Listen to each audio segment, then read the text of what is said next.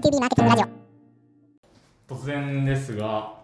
カロスさん、俊介さん、モンスターハンターと動物の森、はい、どっちが好きですか？僕はモンスターハンターです。モンスターハンター。ポケモンです。ポケモン。どっちも好きですよね。どっちか2つを。モンスターハンター。モンスターハンター。それはモンスターハンターです。時代によって変わるなと思ってて、はい、64の動物の森か、なんかゲームキューブかなんつって、はい、ファミコンのゲームできませんでした。はいはいはい。あの時の動物の森、金が上がってたなと思うんですけど。でも、俊介の森みたいな話ありましたね。だからモンスターハンターです。モンスター。全員モンスターハンター。全員 B2B マーケのセンスなしです。2B 向けの 2B 向けのセンスなし。なんでなんですか？なんでなのかをちょっと簡単に説明します。お面白い。はい、で今日のテーマはデジタルを活用した B2B マーケティングっていうのをテーマに話します。本当はここです。似たような。似たようなのが。はい、定石って書いてある。そう、定石なんですよ。で、内容を簡単に言うと、まあ、デジタルってこういう限界あるよねっていうのと、でとはいえこういういいところがありますよね。で、こういうことやっていきましょうっていうような流れになってます。最近勉強した内容を発表です。素晴らしい。はい。で、内容まず入りまして、デジタルの限界については、俊介さん、デジタルウェブマーケ何ができると思います？どんなイメージですか？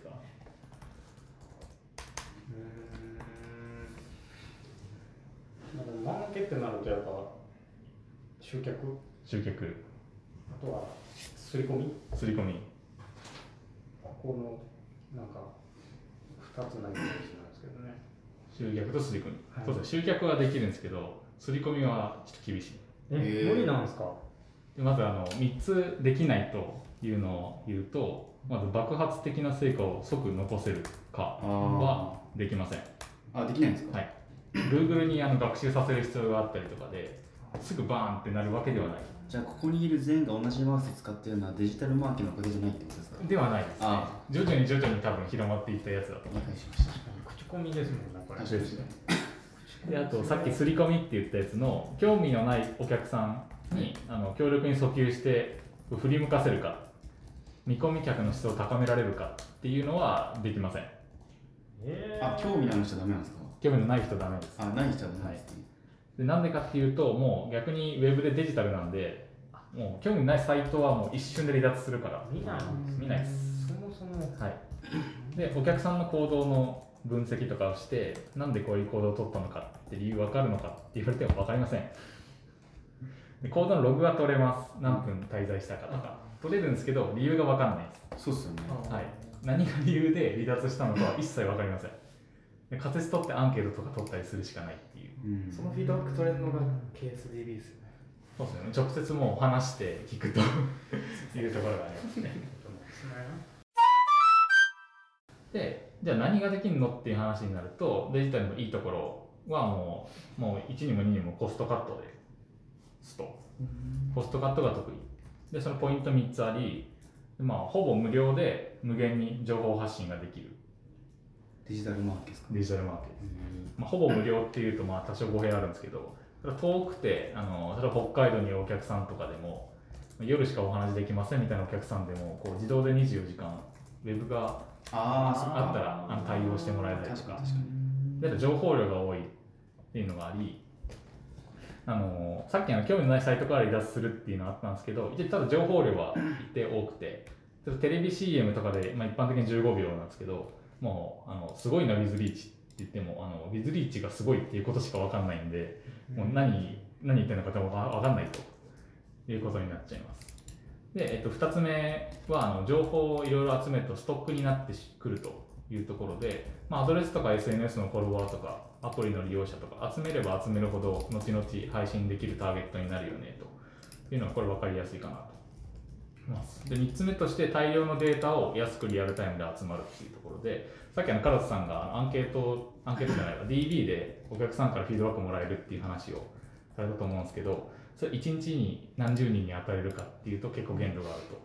というところで、ただ Web で送ればアンケートを取る100万人に週1回アンケート取るとかでも全然可能、電話とかでやってると結構限界ありますよね。っていうのと、あとリアルタイムで受けれるんで、1万人に例えばアンケートを1年かけてできましたってなっても、1年前の情報だったりするんで、あんまり意味がないかもしれない。で、フィードバックを受けられるっていうのを人で受けれるんですけど、例えば小売店が EC サイトやってたりとかすると、即何が売れてるかとかすぐ分かるとか、新聞がデジタル化されたことによって、どの記事が受けるのかみたいなのが分かりやすくなりましたというのがあります。で、そのいいところを活用して、どういうふうに活かしていくかっていうところで、お客さんが実際買うまで、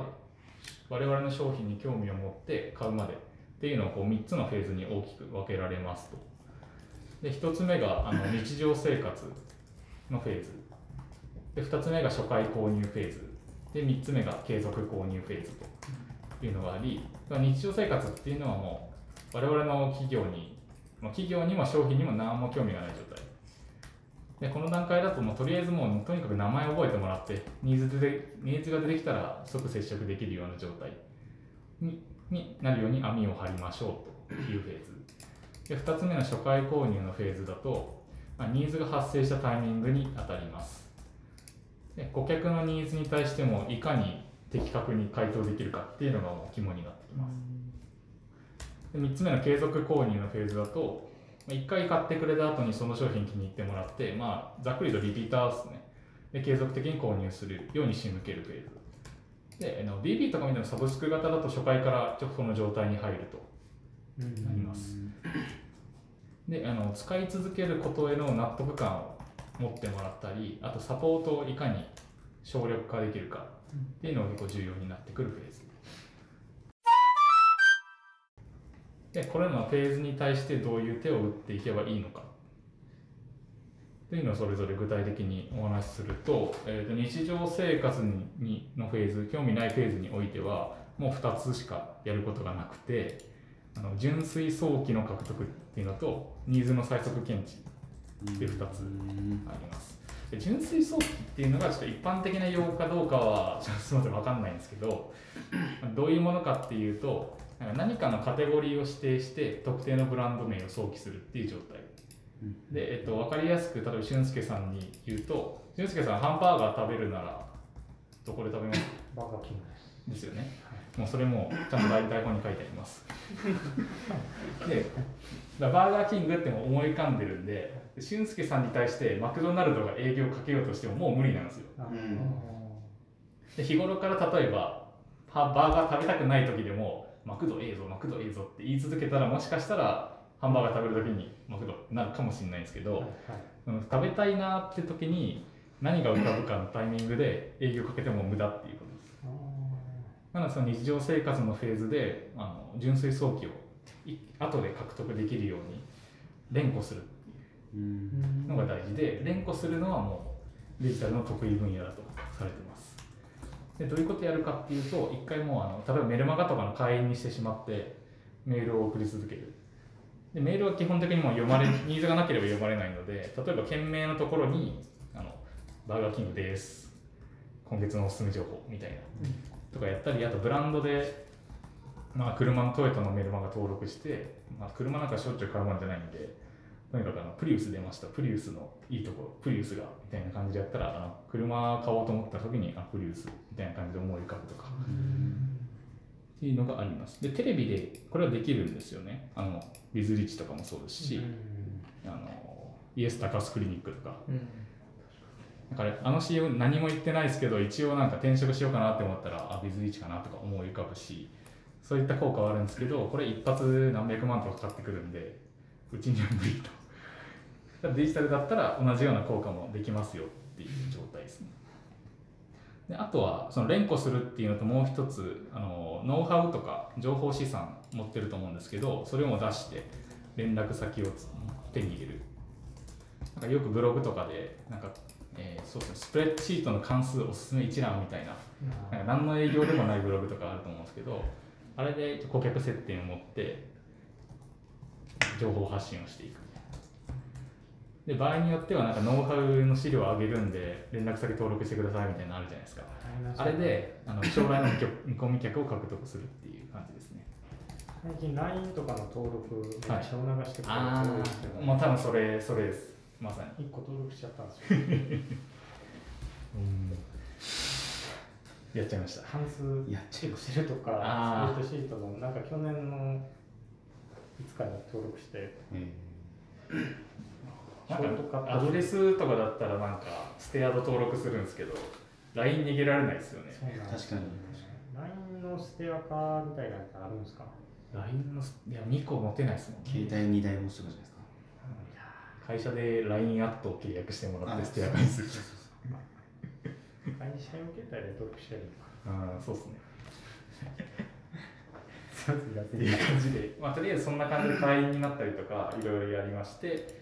で、もう一つ純水早期の獲得ともう一個ニーズの最速検知っていうところで、まあ、サイトを訪れたりとかしたら、例えばうちだとパワードットで来た人分かるんですけど、それでニーズを検知してあるなってなった瞬間に営業かけれる体制を整えるみたいなフェーズです。で、2番目の初回購入フェーズで何するかっていったら、もうこれもニーズが出てるので、ウェブ上ではとにかくもうゴール直行を目指します。で、最速でニーズを満たすっていうのが肝なんで、ページに行き着いたら即登録フォームになるようなページ設計にする。で、よくいろいろなんでしょう、このサービスはこんなんがいいですよ、他社以下こうですよみたいなのがあったりすると思うんですけど、それも確かに見られてはいるんですけど、その導入の担当者っていうのは情報によると、アンケートを取ったらそうですね、ほぼウェブページ見てないっていう話らしく、で、何を見てるかって言ったら、もう要件、社長からこういうの入れろって言われて、そういう要件になんとなく合いそうかっていうのと、社長に言っても恥ずかしくないようななんとなく良さそうなメジャーそうなサービスかみたいな、もうその辺しか見なくて、あとはもう営業呼びつけてそいつに聞きゃいいやというので軽く資料請求するみたいな感じなので、もうとにかく登録 そのフォーマットを提示しておくことが大事だと。何万社導入してますとか、コストカット実現できます以上で、あとはその事例集とかで要件満たせそうかみたいなのを出すとか、それともとにかく来た人を即ゴールに連れていく。来た人がなんかウェブページ周遊をさせてしまうと、そのニーズも薄れていったりとか、見れば見るほど合わないなってなったりする可能性があるので、とにかくここに落ち着けるというのが肝になってきます。で、DB だと初回購入のフェーズは一旦飛ばして継続購入のフェーズから入るので、継続購入フェーズで何をするかとなりますと、主には3つですね。購入してくれた後も情報発信をし続けるっていうのと、あとユーザーの生活時間に入り込むみたいな表現がされているんですけど、お客さんとの接触時間をとにかく上げる。で、あとはどのように使ってるかしっかり調査する。で、1個ずついきますと、購入後も情報発信するってなると、効果的な使い方とか、こういうふうに他社がやってたらうまいこといきましたよみたいな、多分やってると思うんですけど、そういうやつですね。で、ユーザーの生活時間に入り込むっていうのは結構CM 向けよりかなとは思うんですけど、お客さんとの接触頻度をとにかく上げて、使ってる、ちゃんとサポートしてくれるっていう認識をすり込むと。で、最後3点目で、どんな風に使ってるか調査をするというところで、これは何でかっていうと、使われてない機能はあってもいいじゃんって思うかもしれないですけど、これはもう削除するか目立たなくする必要がありますと。で、なんでかっていうと、使ってない機能が存在しているってことは、お客さんからすると大量にある機能のうち一部しか使ってねえのに60万払ってんのかみたいな気分になったりするので、その目立たなくしたり削除したりとかすることで、お客さんとしては払った金額フルフル使ってるわっていう気分になって満足度が上がるっていう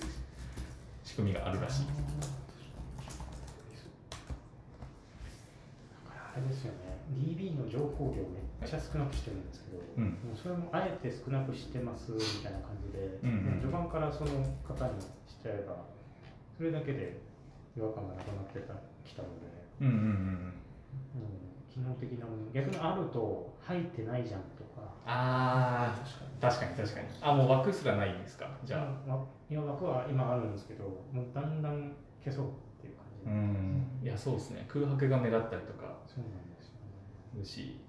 メニューが死ぬほどあって検索機能めっちゃあるとしたら減らした方がいいかもしれない、使われてなければっていうような感じですね。で、一応この3つのフェーズでこんなことやりましょうっていうのは、めっちゃ他には細かくあるんですけど、一応外観言うとこんな感じで、で最後にまとめとして、今やってきたやつって日常生活からちまちまやっていって、こう初回購入の時にガッと収穫をして、であとはどんどんその次も取れるように継続購入フェーズで促すというのがありまして、この手法を例えて農耕型っていうふうに言われてます。これ今画像をちょっと出しますと、農耕型マーケティングっていうふうに言われることがあり、今ナーチャリングですね。今種植えていろいろ育てて収穫して、でどんどん安定的に収穫していくみたいな。でこのメリットとしては、リストがこう荒れにくくどんストックされていく。リスト荒れる話はちょっとまた次話せばと思うんですけど、どんどんお客さんがストックされていく状態がめっちゃいいというところと、あと、日常生活フェーズから初回購入フェーズにこうニーズが出てきたところで営業をかけるんで、制約率がめっちゃ高い。であとは長期で安定的に収益を上げることができる。日常生活フェーズのところにいっぱい溜まってれば、次収穫するっていうタイミングでまたどんどんそこから湧いてくるんで、ありがたいねという感じです。ただデメリットももちろんあり、聞いてて分かる通りめんどくさいなっていう風な感じがあるので、今事業立ち上げてそこから種植えてだったらもう相当時間かかっちゃうので、成果まで足が相当長いっていうのがあります。でその反対に一致してますのが、この狩猟型っ